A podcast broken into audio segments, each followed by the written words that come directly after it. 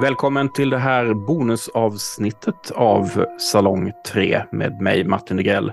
Det är ju oktober. Eller som vi inbitna eh, skräckdiggare känner det, Chocktober eller kanske Skräcktober eller kanske Spöktober eller kanske Oktoki. Eller ja, man, kärt barn har många namn och så vidare. Eh, jag är en av de här personerna som går igång lite grann på Shocktober som ett eh, fenomen. Det vill säga ägna större delen av oktober åt att titta på skräckfilm eller liksom rysliga filmer på olika sätt. Och eh, gärna om man kan då dokumentera det på olika sätt. Eh, till exempel i den här podden eller som jag också gör då via mitt Instagramkonto som jag naturligtvis länkar till i det här avsnittets beskrivning. Och eh, man kan också gå in på naturligtvis martindegell.com för att ta reda på alla länkar som, till saker som vi kommer att nämna i det här avsnittet. Och vilka är vi då? Jo, det är förutom jag så är det då två eh, kompisar som också har gett sig in på det här med eh, Shocktober och som flitigt uppdaterar sina sociala medier med allt de ser denna månad. Och det är Martin Frostberg. Välkommen Martin! Tack så mycket! Roligt att få vara med. Och Per Perstrand, eh, känd från podden sedan tidigare. Ja, hej Martin! Nu är vi mitt i eh, Shocktober och jag tänkte göra en sån här liten lägesrapport, kolla lite mer. Hur står det till? Hur ligger vi är vi i fas? Eh, vad har vi för höjdpunkter, besvikelser och så vidare? Rent allmänt, Per, vad, vad säger du? Hur ligger du till? Jo, men jag ligger ganska bra till. Eh, föresatsen när månaden började var att jag skulle hinna se en film om dagen, men innerst inne visste jag nog att det skulle inte gå. Så att jag har snittat på ungefär en, en film varannan dag, vilket jag är ganska nöjd med ändå. Eh, tre, fyra, fem, sex, sju, åtta, nio filmer har jag kommit upp till än så länge och idag skriver vi den 17 oktober. Så det, det, det ser ganska bra ut. Jag, jag, kommer hinna ungefär nio till då, tänker jag, innan, innan månaden är slut. Det är ju ganska tufft liksom att, eh, att faktiskt eh, klämma, i alla fall om man, om man som vi, nu talar jag för oss alla tre, lite sådär, men eh, vi har eh, alla tre fungerande liv i övrigt med jobb och så vidare. Det, det är ändå rätt knepigt att eh, få tid till eh, att klämma in en film om dagen och skriva om den. Men eh, vad säger du Martin Frostberg? Vad, vad, har, du för, har du någon strategi inför det här? Ja, vi har väl lite strategi för att hinna. Jag brukar liksom, jag fyller på en lista under året så att jag inte ska behöva leta så mycket liksom, just respektive kväll. Så att det, man kan väl kolla direkt. Um, det måste jag nästan för, för att hinna liksom. Um, men sen, jag tycker det jobbigaste är att det är mycket annat som man får ge avkall på. Liksom. Det är mycket andra alla de här pretentiösa franska liksom 70-60-tals experimentfilmerna, de får stå på vänt liksom nu. Man hinner inte se lika många av dem. Nej, men precis. Det är liksom eh, filmdieten den här månaden blir ju den, den blir så väldigt eh, mycket skräck. Och, och, för min del så jag, jag hinner knappt se något annat. Martin, jag vet att du, du är ju helt så här obeskrivligt duktig på att se jättemycket film varje månad. Ser du fortfarande jättemycket utöver alla skräckfilmer? Ja, man kanske ser en annan film varannan dag ungefär i alla fall. Så det kanske ja, en skräckfilm om dagen och sen så någonting annat varannan dag eller, eller varje dag. Ja, lite av och till. Lite beroende på längd och, och hur mycket man vill sova. Apropå längd och sånt. Ja, det får jag säga, det är en av mina både käpphästar men också eh, lite grann vägledande faktor när jag ska välja film. Och jag har också, precis som Martin, en um, lite av en masterlist sådär som jag samlar på mig under året och som jag försöker beta av just för att inte hamna i det här helt omöjliga, liksom sitta en halvtimme och försöka välja någonting så. Ja, um, men där kör jag också ganska mycket, måste jag säga, på så här, okej, okay, vad har vi som är under 90 minuter eller däromkring. Mm. För om det är så här en, en sur tisdag kväll om man så kommer hem från jobbet och har typ borderline migrän eller någonting. Och sen så bara sätter man sig och säger okej, okay, då, då kör vi liksom. Um, jag tenderar att liksom gravitera så mot kanske någon sån här, um, kanske någon Peter Cushing, Hammer, horror som är, klockar in på 89 minuter eller något sånt där. Mm. Vad säger du Per, vad har du för kriterier. jag känner igen det där. Det är bra. Du har ju, precis som Dr. Jekyll och Mr. Hyde så har ju du ett alter ego som är Dr. Runtime. Dr. Runtime och Mr. Degrell. Eh, jag gillar det där också. Mm. Eh, jag har valt ganska mycket efter det. Jag har nog inte haft någon eh, ordentlig lista inför oktober. Jag var lite oförberedd, men man har lite filmer i bakhuvudet. Det pluppar upp filmer, men, men också, jag har valt filmer bara för att de fanns på Netflix och var en timme och fyra minuter långa. Och det är perfekt. Man kanske inte är jättesugen på att klämma någon två timmars. Skräckfilmer tenderar ju att vara 90 minuter, men sen finns det ju lite nya, liksom, mer pretentiösa filmer som är längre. Ja, men alltså genren märker jag att den är ju, precis som du säger, filmerna är ganska ofta runt 90-95 minuter. Och, och det, det, gäller både, jag har liksom varit nere och, och stökat på liksom 40, 50, 60-tal, 90-tal, även moderna skräckisar som kommit liksom i år, förra året. Och med tanke på den trenden vi har just nu där alla filmer blir så otroligt långa så är det ju ändå intressant att se att liksom skräckfilmerna håller sig fortfarande runt 90-100 minuter. Ja, jag håller med. Jag, menar, jag har börjat titta på en indisk skräckfilm, men det var ju inte jättebra idé. Men jag får se om jag kommer att avsluta den. Jag påbörjade den häromdagen, men jag ser om vi hinner under oktober. Den är ju två, tre timmar liksom. Då, det är kört liksom. Men Martin, jag, jag, för, ro, roligt att du... Jag har inte det problemet att en massa arthouse-filmer måste liksom stå på vänt eftersom jag är så förtappad så jag har släppt det där med att se arthouse. Jag ser bara skit annars. Så för mig är det mer så här, nu måste jag vänta med lite andra Netflix-filmer. Eller nu kanske jag inte ser den här Gerard Butler-filmen. Jag kanske inte ser om Mission Impossible Ghost Protocol igen, som jag gjorde för tre veckor sedan. men, men det är ju roligt, det är väldigt ambitiöst av dig att du faktiskt väljer dels en indisk sträckelse, vilket är coolt, men att du, att du faktiskt inte bangar fast den är två, tre teman. För det är ju det är som, där kan man klämma in tre, två skräckelser, nästan tre gamla Universal-rullar om man har tur. De kan ibland vara lite drygt 60 minuter. Precis. Jag tycker det är också lite roligt att se, alltså just när man kommer, man ska ju vara lite anal med det här, att man kommer se filmer från liksom olika länder, olika tider, olika, alltså olika typer av skräck. Jag tycker att det är lite roligt då, att gå loss på det sättet. Ja, men jag håller med. Det vore ju tråkigt om man bara skulle så här, klämma en slasher om dagen. Det, det blir ju ganska... Ja, då blir det ju som slasher-tuber. Ja, men eh, precis. Men det där är också intressant för att se komma in på någonting som eh, Martin, vi pratade lite innan vi började spela in. Eh, det här med liksom vad ryms inom Shocktober då? Snackar vi bara hardcore-skräckisar eh, eller inkluderar vi thrillers? Eh, är det bara liksom du vet, filmer som ökar pulsen lite grann? Alltså vad, har ni några sådana betänkligheter? Jag har nog varit ganska tillåtande. Till exempel så klämde jag in Haunting in Venice, alltså Kenneth Branaghs senaste Poirot-film i oktober. Och det kanske puristen tycker är helt fel, men det intressanta med den är att den är så otroligt hårt marknadsförd som att det vore världens, världens läskigaste skräckfilm. Sen, filmen är inte superläskig, spoiler, men eh, den vill vara en skräckis. De släpper ju nu, den har ju gått upp nu i liksom september, oktober, så jag, jag, tyckte ändå att den fick vara med. Ja, men den känns eh, klockren tycker jag. Ja, jag skulle kanske inte sätta någon sån här polistriller eller någonting. Däremot, jag vill nog att det ändå ska vara någon, lite element av skräck och ganska, här, särskilt en ganska hög body count. Nej, det måste det inte vara, men någon slags... Eh, du vill gärna att det ska vara med. Nej, precis, det är bara för att jag sett både alltså, konferensen och nya Karusell två dagar i rad. Det, det, var ju, det var ju många som fick sätta livet till där. Ja, det är, det är hög eh, body count i dem. Mm.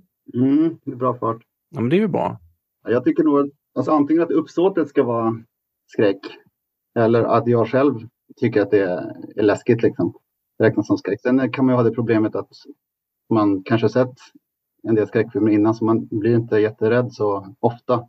Men eh, man ska ändå tänka sig att det här det här är läskigt för de flesta.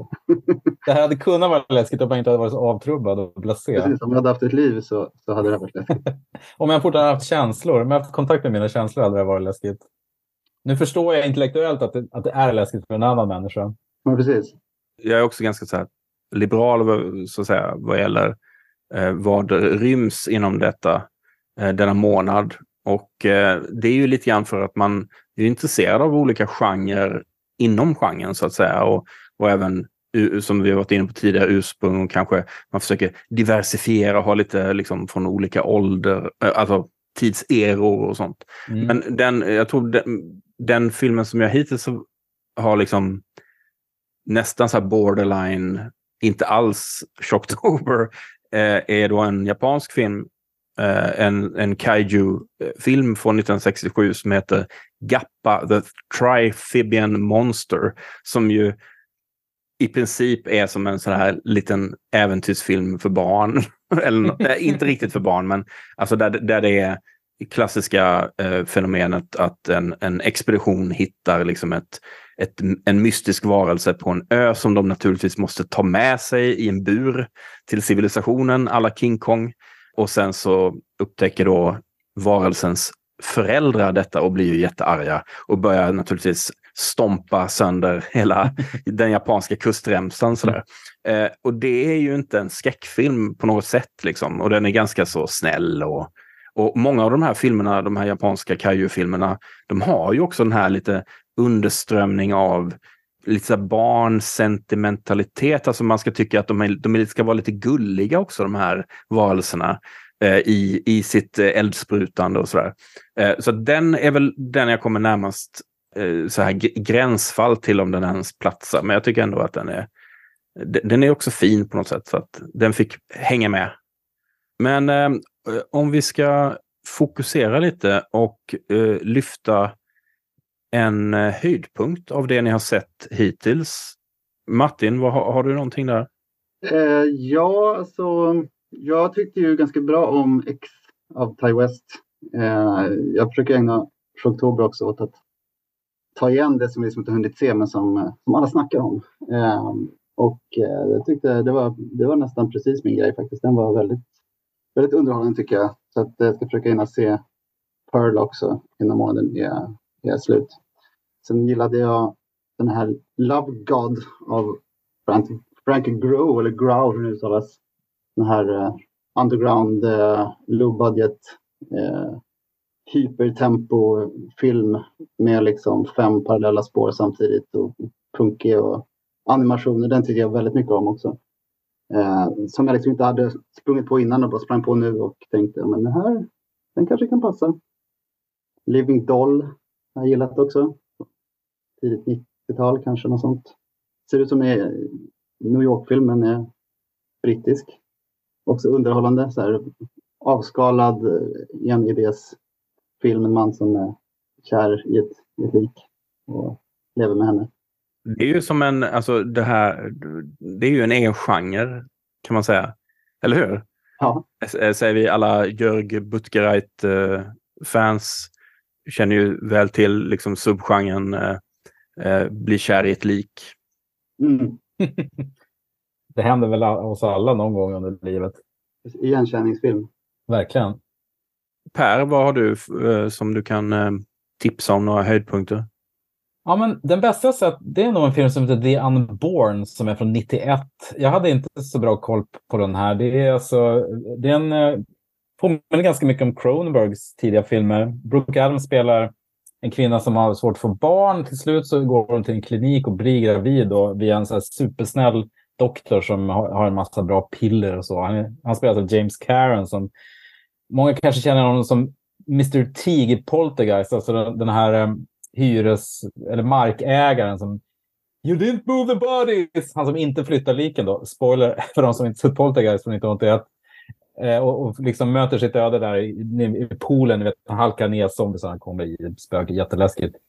Eh, hade hon sett Poltergeist så skulle jag inte litat på honom. Eh, men hon hade inte sett den då. Men den var ju så här bra. Det var väldigt mycket Rosemary's Baby. Och Cronenberg över den som sagt. Framförallt Brooke Adams var så jävla bra.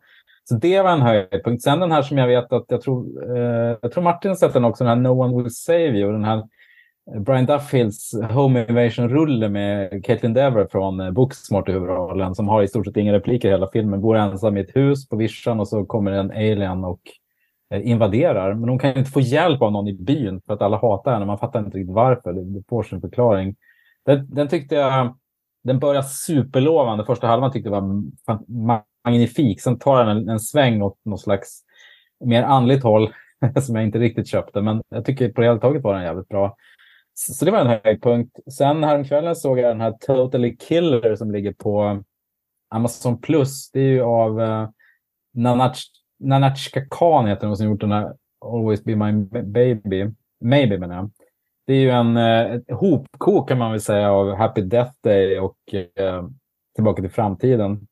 Tre tonåringar blir mördade på 70-talet. 35 år senare så dyker mördaren upp igen. En tonårstjej måste resa tillbaka i tiden för att stoppa morden.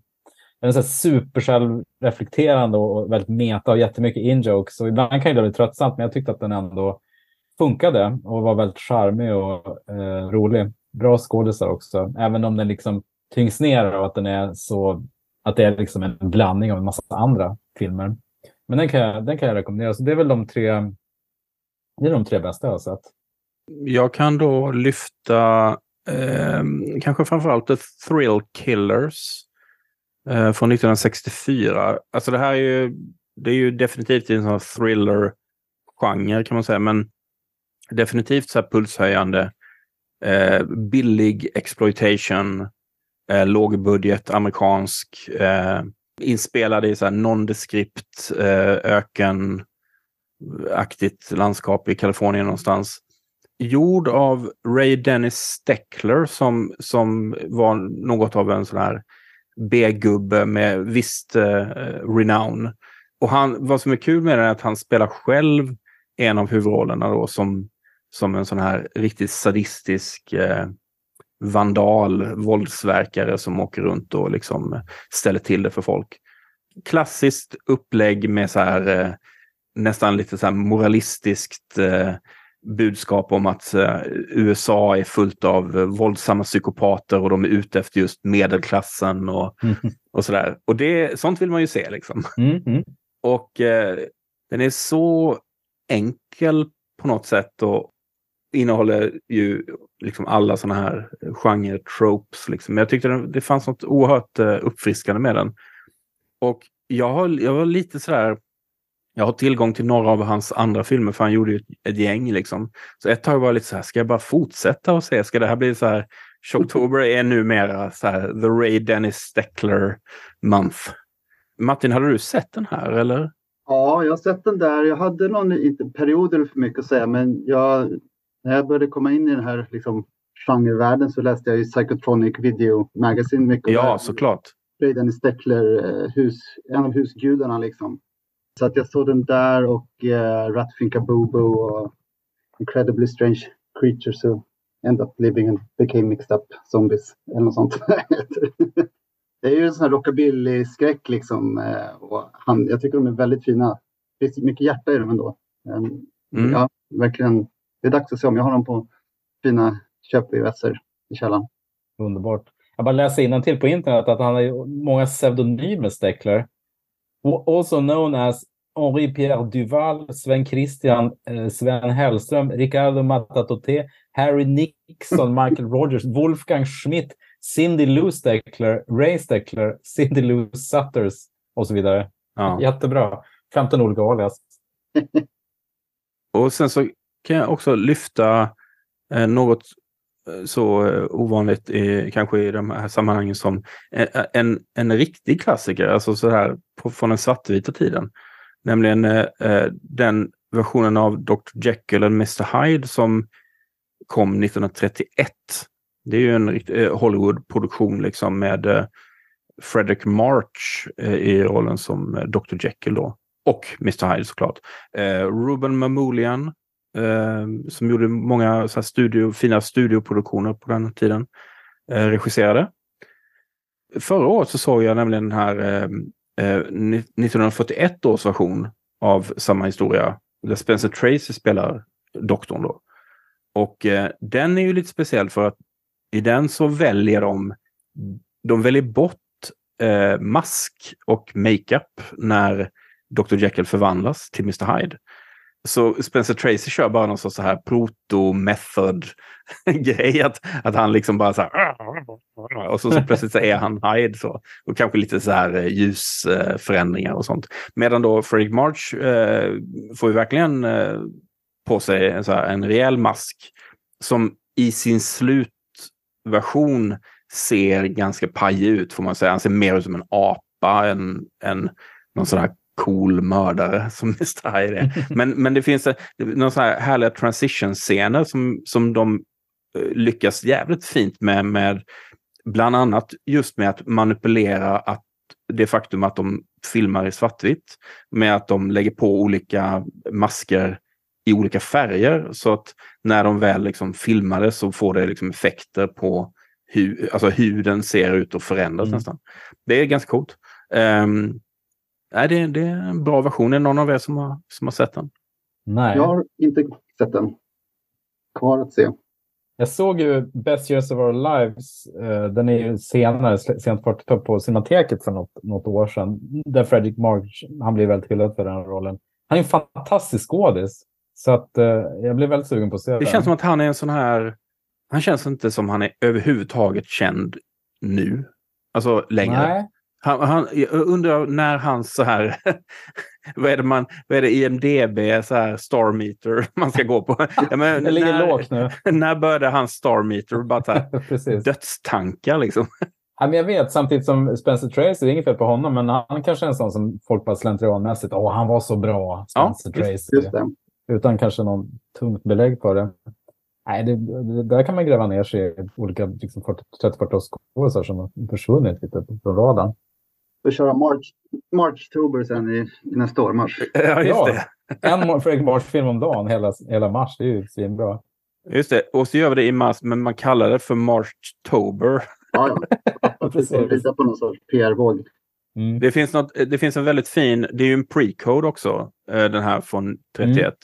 Mm. Mm. Där det är så här nästan lite naket. Det är väl det som är det liksom mest scandalous och det är ju rätt chockerande fortfarande att se det i de här gamla filmerna. Mm. Att det är sådär, oj, här har vi ju liksom ett par år senare och ett par år tidigare så hade den här personen varit så här överöst med kläder på kläder och plagg och plagg på plagg mm. på plagg. Men här sitter då den här tjejen liksom halvnaken i sin säng. Så. Men vad, vad jag tänkte, någonting som är otroligt charmigt i den här eh, versionen är också hur de de vill så gärna få till en sån point of view eh, shot liksom från då eh, Dr. Jekylls perspektiv. Det är bara det att det här är ju 1931 och det finns ju inga steadicams och det finns inga smidiga små digitala kameror som man kan bara så här gå med så. Eller, eller GoPros och sånt. Utan mm, ja, ni vet ju alla liksom hur, hur gigantiska och klumpiga de här stora maskinerna var på den tiden. Men de gör sitt absolut bästa och försöker verkligen så här. Jag antar att de använder någon form av dolly liksom för att glida omkring. Det ser inte alls ut som en människas rörelser för att det, man, man så här, flyter fram längs liksom ett, en väldigt bred korridor eller så. Men det finns något, det, det skapar någon sorts eh, förtrollning också av det, för det, det är så overkligt. Eh, men de tycker det är coolt liksom. Och sen så ser man då till slut kommer kameran fram till liksom en spegel och tittar in i spegeln. Och där, det är naturligtvis en falsk spegel, för där står då Fredrik Marsh på andra sidan och låtsas liksom justera sin slips. Så. Jag måste se den, jag har ju det. Ja, låter rakt in på watchlistan. Lätt. Om vi, om vi då eh, liksom eh, slippar det hela och eh, den här månaden är ju en, en, en månad full av nya upplevelser och, och förhoppningsvis många härliga sådana. Men det dyker också upp lite besvikelser säkert. Är det no har ni åkt på någon riktig så plump i protokollet än? Vad säger Martin? Eh, alltså, jag minns att min förra oktober var ju kanske den bästa oktober rent så betygsmässigt som jag, som jag haft. Så att jämfört med det, alltså jag kommer inte komma upp i så bra snitt som då. Men eh, Alltså Meg 2 var ju jättedålig men det var ingen besvikelse. Det var ingen överraskning att den skulle vara dålig men jag ville ju ha sett den ändå. Jag gillar ju Ben Whitley liksom annars. Men eh, så jag ville se vad, vad håller han på med. så den, den rev jag bara av liksom. Eh, sen tyckte jag den här There's nothing out there var, hade kanske väntat mig lite mer av som en sorts föregångare till, till liksom Scream med så här self-aware horror när de liksom pratar om att vi har sett så många skräckfilmer, vi kan inte vara ensamma i det här stora huset by the lake liksom. Vi kommer bli dödade. Nej men sluta nu. Eh, nu går vi in och... Och den är från, eh, tidigt, är den från tidigt 90-tal eller? Jag känner inte till den. Precis. Och eh, han har fortsatt göra film efter det också. Liksom. Det här är hans andra film. Så det är, den är ju imponerande nästan så. Själva hantverket är ju jättefint. Och sen är det jätteroliga rubber monsters och sånt där. Men eh, eh, jag tror den skulle vara ännu, liksom, ännu smartare på något vis. Men den är ju den är kanske tidig i sin, i sin genre så på det sättet är den, är den ju sevärd ändå. Uh, men förra året var det ju så himla, jag hade riktigt sådana här megatoppar förra året, liksom några fullpoänger, fem av fem liksom. Så att, Oj. Det vet inte fasen om jag kommer komma, komma upp i, i år liksom. Men uh, ja, vi får se. Jag såg Barbarian bland annat förra, förra oktober. Det var ju liksom hur fint mm. som helst tycker jag.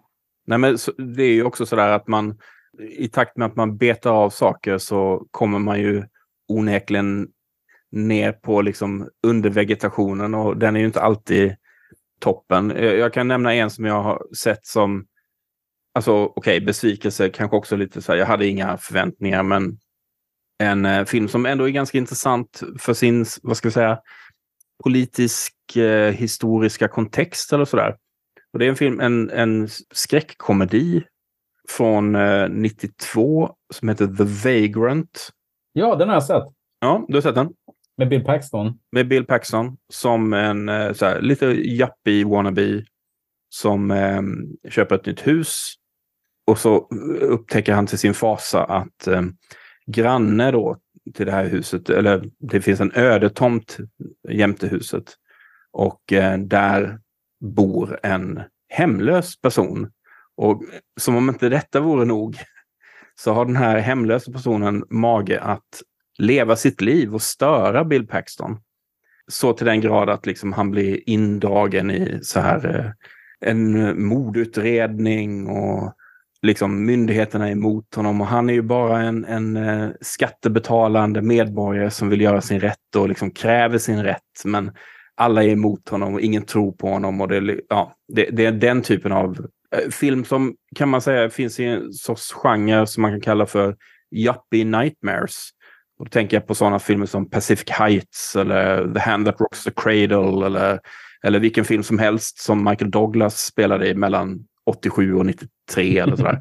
alltså det vill säga någon sorts eh, eh, medelklassen är under attack. Från vilka då? Jo, naturligtvis från liksom, de hemlösa, kriminella, nannies, eh, arbetarklassen i allmänhet. Och eh, det är ett väldigt intressant fenomen och väldigt så, tidstypiskt. Liksom. Och jag tänkte ändå så här, det här kan vara intressant att se vad det, vad det blir för något av det här. Om det blir en så syrlig, eh, lite humoristisk twist på den här eh, paranoida yuppien då liksom. Och visst, han, han får definitivt eh, mycket kritik så att säga. Alltså de gör sig lustiga över hans paranoia och att han bygger liksom ett, ett fort nästan där. Liksom han bunkrar in sig i det, sitt nya hus. Men och jag ska inte avslöja slutet, men liksom, man kan säga sensmoralen i det hela är att han hade rätt hela tiden. Så att han, han var verkligen utsatt för ett justitiemord och, och så vidare. Och så vidare. Och då undrar jag så här, va, vänta nu, va? Vad, vad gör vi med den här informationen? Och det är en ganska dålig film, men som ni märker, jag kan, jag kan prata om den. Och det gör ju på något sätt att den är ändå intressant. Men är det där, den där liksom genren, eller man ska säga, det är liksom föregångare till Home Invasion med Funny Games och Purge och alla liksom, som kom i en våg senare. Var det här, började man smaka lite på det där eller? Ja, men alltså Home Invasion-filmer har ju kommit och gått liksom eh, under sen 50-talet i princip. Ehm, då ju medelklassen verkligen etablerades på många fronter, alltså på efterkrigstids liksom så. Och jag tror att eh, ja, det hade varit intressant att se liksom så här, spåra någon sorts så här, var kom vågorna av den typen av home invasion. Det här är inte exakt en home invasion, men den är ju besläktad helt klart. Men eh, Per, hade du någon eh, besvikelse eller bara något dåligt som du har sett? Ja, alltså jag, av de här tio jag har sett så, så har alla varit mer eller mindre bra. Men det, jag så, har sett en riktigt bottennapp och den heter Evil Laugh. Det är en slasher från 86 av någon som heter Dominic Brascia. Han gjorde väl några till. Eh, jag vet inte, man behöver inte ens säga hans namn, det är ingen auteur direkt. Nej, men det, det, är det gamla vanliga upplägget att... Eh, alltså jag, var, jag såg den här söndagskvällen, jag var så himla trött för jag hade jobbat hela dagen. Så jag, jag satt och försökte hålla mig vaken. Den var så otroligt dålig. Men... Får jag fråga, vad, vad, vad föranledde dig att se den? Eh, men jag har ju... jag och Jesper Viking som är podden med och, och två till, eh, Jallo, Peter och Skräck-Adam. Vi, ser ju, vi börjar under pandemin och ser skräckfilm varje söndagkväll på Zoom. Eh, det vill säga man, klockan tio varje söndagkväll så drar vi på en film och så sitter man i Zoom och pratar om den samtidigt. Och det där har levt kvar. Stort sett varje söndag så ser vi någon film. Vi har även åkt ut på lite så här skräckhelger. Så jag I det här laget har vi betat av väldigt mycket bra filmer. Och sen har vi börjat beta av de mindre bra. Nu är vi nere på eh, verkligen under vegetationen. Vi går väldigt mycket på längd då, apropå Dr. Runtime. Så att är en, om en film är 87 minuter, vilket den här är, så ligger den väldigt bra till. Och så verkar den ju kul och så kollar man letterbox. Ja, men snittet är 2,5. det, det, det brukar det vara på de här. Och ofta är det så att det finns alltid någonting kul. Det finns någon rolig skådis eller det finns några slaskiga mord. Det finns någonting man kan sitta och mysa över. Sen har vi sett väldigt bra filmer också eh, då och då. Men eh, det här var, det här var inte bra. Det är ett gäng ungdomar där alla är så 28, ska träffas på en gård och det är något barnhem som har brunnit. De ska bygga upp det igen, men den som har bjudit dit dem dyker aldrig upp. Och sen är det någon med mask som går runt och mördar dem en efter en. Alltså det låter ju jättebra. Du säljer ju verkligen in den. Eh, jo, men alltså, eh, det är ett bra upplägg. Nej, men det, det, fanns två kul grejer. Det ena var ju att i många av de här eh, filmerna från tidigt 80-tal, den här från 86 visserligen, så har de ju väldigt snygga kläder. Killarna har så ganska tajta shorts och så har de väldigt mycket eh, polotröjor med Nike-logga på och pikéer och sånt där. Så att man kan, och jävligt snygga Nike-skor har de ofta. Så att man kan sitta och titta på skorna eller så kan man hitta någon skådis. I det här fallet är det ju då Eh, hon kallades ju Kim McCartney, men det är Ashley Gear, då, porrskådisen, som gjorde ett gäng eh, vanliga filmer. Då. Hon, är, hon spelar Final Girl, vilket, den här, vilket är lite ironiskt med tanke på hennes liksom, dayjob, så att säga. Men det var, den var jättedålig. Jag gav den en, en halv stjärna på Letterboxd. Det är ju liksom det sämsta betyg man kan ge. Över noll då. Kanske lite hårt. Det är väldigt hårt. Ja, det var, det var, den kanske var en, en, en etta. Det, det, är också väldigt talande. Det här var ju såklart eh, en, en Blu-ray-utgåva av Vinegar Syndrome. Och det, det, det, är, det här är allt som är fel med vårt samhälle. Nu är de ju nere de här, jag tror Vinegar Syndrome är värst, men just de här som återutger eh, skräckisar, Arrow 88 Film, så det finns ju jättemånga. Att de, de hittar de här riktigt usla filmerna som egentligen inte har några ursäkter, de ska inte ges ut, men då ska det ändå komma någon Blu-ray på dem. Och så köper folk det för bara, ja men det här är bra. Hidden Gem, det är alltid någon jävel som ger en fyra också. Så där. Hidden Slasher Gem from the 80s. Bara, Nej, den är inget bra. Vi kan släppa den här charaden. Alla filmer är inte bra bara för att det är en slasher från 80-talet och du har upptäckt den och du måste positionera dig och säga att du gillar den här. Men det är ju samma som att eh, liksom, Moby har ju också fattat att det finns Shocktober. Så de, Moby har ju också lagt upp på, på fin, finsmakarsidorna. Där finns det också Shocktober-sektioner. Jag vet, och jag har ju Moby nu. Och jag, flera av de här är ju så här. Den här spanska regissören gjorde tre babö, så blir man jättesugen. För ja, nu ska vi se ut, liksom, filippinska Nightmare Hookers. Eh, och ett glas rött dyrt vin till.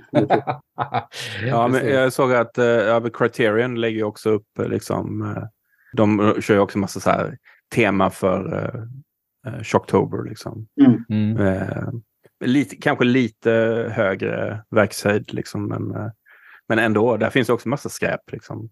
Ja, nej, men det, det är mysigt ändå. Evil Laugh, mördarens grej var att han, han skrattade så här. Elakt. Det var, det var hans gimmick. Det var inget lyte, det var, ett skratt. Men det är nog ända botten för min del. Annars tycker jag det har varit mysigt. Men om, om vi ser framåt då, för nu har vi lite knappt två veckor kvar. Va? Och eh, så Per, om du... Nu, vet, nu glömde jag fråga om du hade någon sån strategi för liksom om du har någon sån här masterlist som du betar av eller hur, hur ser resten av månaden ut? Liksom? Ja, men precis. Jag, jag har ju varit lite slarvig och egentligen inte gjort någon, eh, någon ordentlig lista. Alltså en sån här lista som jag, eller en, en, en film som jag har haft på önskelistan jättelänge, det är ju den här Mad Love, Peter Lorre från 35 av Carl Freund, då, expressionistfotografen. Den hoppas jag kunna se. Eh, jag har också en, list, en skräck som heter Suitable Flesh med Heather Graham som är från 2023. Jag följer Barbara Crampton på Instagram. Jag tror att det, hon peppade om den här. Jag tror den sen som gick direkt till någon, någon streaming, typ uh, Hulu eller någonting. eh, nu, nu i, i år. Jo, men sen, en jag vet att jag ska se det är den här The Last Voyage of the Demeter av André Överdahl.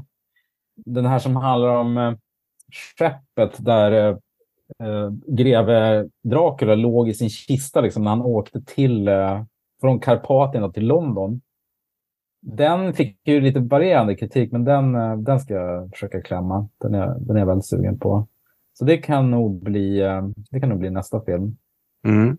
Sen, är jag ner, sen hamnar ofta i det här träsket som du var inne på i början, Martin, att man, man har inte riktigt bestämt sig, sitter och flippar runt på Netflix. Här.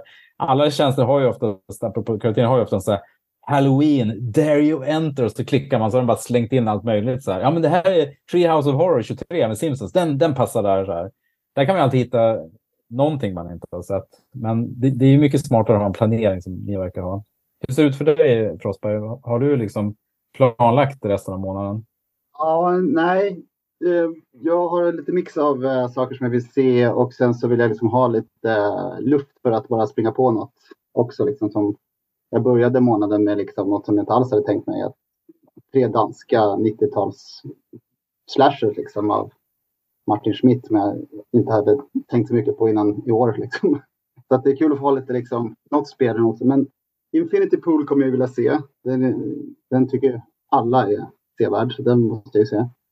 Eh, och så, ja, men så Pearl, eh, som vi snackade om tidigare. Ja, just det, den måste du se. Sen kör jag ju alltid eh, Kids Choice också. Mina barn får alltid välja eh, varsin eller gemensam skräckis också. Så då, då blir det mycket Jörg Buttgreit förstås.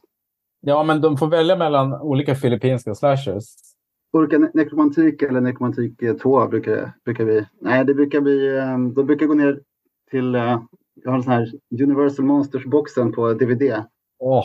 Så, och, eh, jag tror att eh, sjuåringen kommer välja Creature from the Black Lagoon och ha Gilman stående bredvid. Han har en Gilman-docka. som står Åh, bredvid. TVn. Och jag tror att tioåringen kommer välja eh, Phantom of the Opera. Mm. Så det, blir, det blir två rewatches som alltid är trevliga. Trevlig, eh, Ja, det måste man ju också tillåta sig att se om lite godbitar. Jag var väldigt nära att se om Your Next till exempel. Den har inte jag sett på tio år. Den, den tyckte Ja. jag var så himla bra när jag såg den. Det är en bra idé. Samtidigt vill man ju hela tiden logga nya filmer och se nya filmer. Ja, Jag tänker så. Letterboxd eh. Ja, tyvärr. Jag då som inte är på Letterboxd. Jag, jag ser ju aldrig om några filmer överhuvudtaget. Det, det finns liksom en tid till det. Mm. Istället så glömmer jag bort alla filmer som jag ser. Eh, eh, det, det är någonting som kommer med, med, med åldern, kan jag avslöja för lyssnarna. Att eh, man glömmer helt enkelt bort både att man har sett filmer, men också vad de innehåller för liksom, story och allting. Man Mm. glömmer bort allt. Liksom. eh, men jag har lite på min lista eh, som jag får se vilka jag hinner med. Men en film som jag kanske not äh, har noterat sen kanske, möjligen från förra årets Shocktober som jag tror att äh, Frostberg såg då som heter A Page of Madness. Mm. Det var en fullpoängare för mig förra året. Vad kul att du har den. Vad kan du säga om den lite kort? Eh, alltså den är mycket psyk, psykskräck, artig svartvit eh, så asylum. En person i- i ett, eh, om det är ett fängelse eller ett psyk, psykvårdssjukhus. Nu, det var ju ett helt år sedan jag såg den här filmen. Så jag kan inte, du kan inte begära att jag kommer ihåg mer än en mening av den.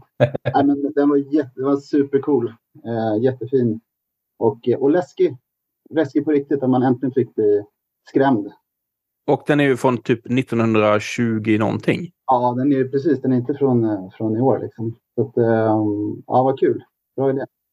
Sen så tänkte jag, jag är lite inne på ändå om jag skulle liksom fortsätta med lite eh, av eh, Steckler-temat. För där har jag eh, tillgång till några av hans filmer. Eh, kanske skulle se om då The Incredible Strange Creatures Who Stopped Living and Became Mixed Up Zombies. För den har jag ju sett, liksom, men, men för 20 plus år sedan. Sen kanske gå in på någon eh, lite nyare, alltså som jag verkligen inte har några förväntningar. Till exempel är jag ju lite sugen på att se The Popes Exorcist. Yes, den har jag sett. Och Eh, den är kul. Den är inte läskig för fem öre. Och jag skulle säga att de, de inslag som ska vara läskiga med en pojke som är besatt, de är lite skrattretande här och var. Men eh, Russell Crowe har ju så himla roligt uppenbarligen. Han kör runt på Vespa i den här knasiga prästen och håller på med, har en massa maner. Han, vad är det han gör? Han, han visslar, han har någonting liksom. Han, hans goda humör och den här rollen sprider sig så att filmen är ganska rolig just för hans skull. Ja, men det är ju därför jag vill se den tror jag. Ja, han, han, eh, han, har, han har roligt i alla fall. Så den är sevärd skulle jag säga. Sen så har jag några sådana här, några andra som är lite nyare som jag liksom inte hunnit med. Typ den här eh, eh Ines Men, Enis Men. Men det är ju det är Mark Jenkin va? Ja, som precis. Bait. För Bait har ju inte jag sett, men den ligger ju nu på SVT Play as Ja. we speak, så den ska jag fan se. Mm.